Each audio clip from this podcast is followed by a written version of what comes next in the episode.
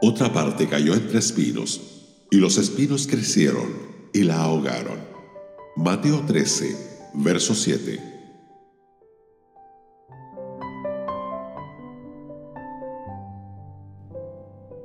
Podemos escuchar un sermón y asentir a todas y cada una de sus palabras, y aún así no sacarle provecho, debido a la absorbente influencia de este mundo.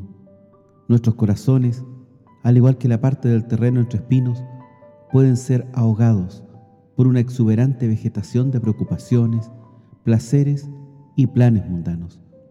Quizá nos guste de veras el Evangelio y deseemos obedecerlo, y sin embargo, es posible que insensatamente no le demos ninguna oportunidad de dar fruto, al permitir que otras cosas pasen a formar parte de nuestros gustos y que terminen acaparando todo nuestro corazón. Desgraciadamente, son muchos los que escuchan así. Conocen bien la verdad y esperan ser cristianos decididos un día, pero nunca llegan a dejarlo todo por Cristo. No se deciden nunca a buscar primeramente el reino de Dios y por consiguiente mueren en sus pecados. Estas cosas se deben meditar con cuidado. No debemos olvidar nunca que existe más de una forma de escuchar la palabra sin sacarle provecho. No basta con ir a escucharla. Puede que vayamos, pero que no le prestemos atención. No basta no ser de los que la escuchan sin prestarle atención. Puede que nuestro aprendizaje solo sea transitorio y que perezca fácilmente. No basta que nuestro aprendizaje no sea meramente transitorio, pues puede que nunca tenga ningún resultado, como consecuencia de nuestra obstinación de aferrarnos al mundo.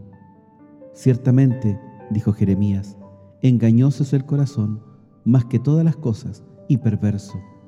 ¿Quién lo conocerá? ¿Cuáles fueron estos espinos que ahogaron, que sofocaron la palabra?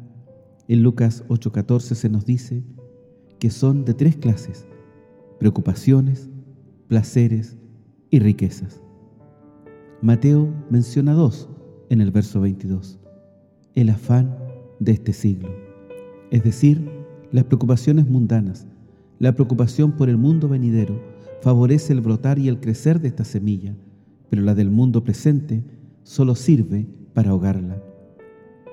Con gran propiedad comparó el Señor los afanes de este mundo con los espinos, puesto que punzan y tienen en vilo a la mente, arañan y lastiman con sus desengaños, y enredan y atan en los lazos de perversas conexiones hasta que se cauteriza la conciencia y se vuelve insensible a las influencias de la gracia. Estos espinos ahogan la palabra de Dios, pues las preocupaciones mundanas son un gran estorbo para el aprovechamiento de la palabra de Dios y el consiguiente crecimiento espiritual.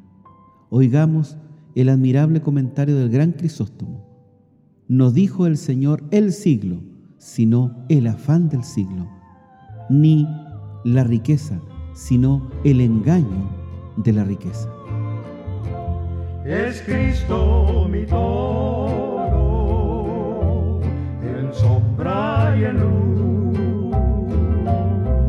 Él vino a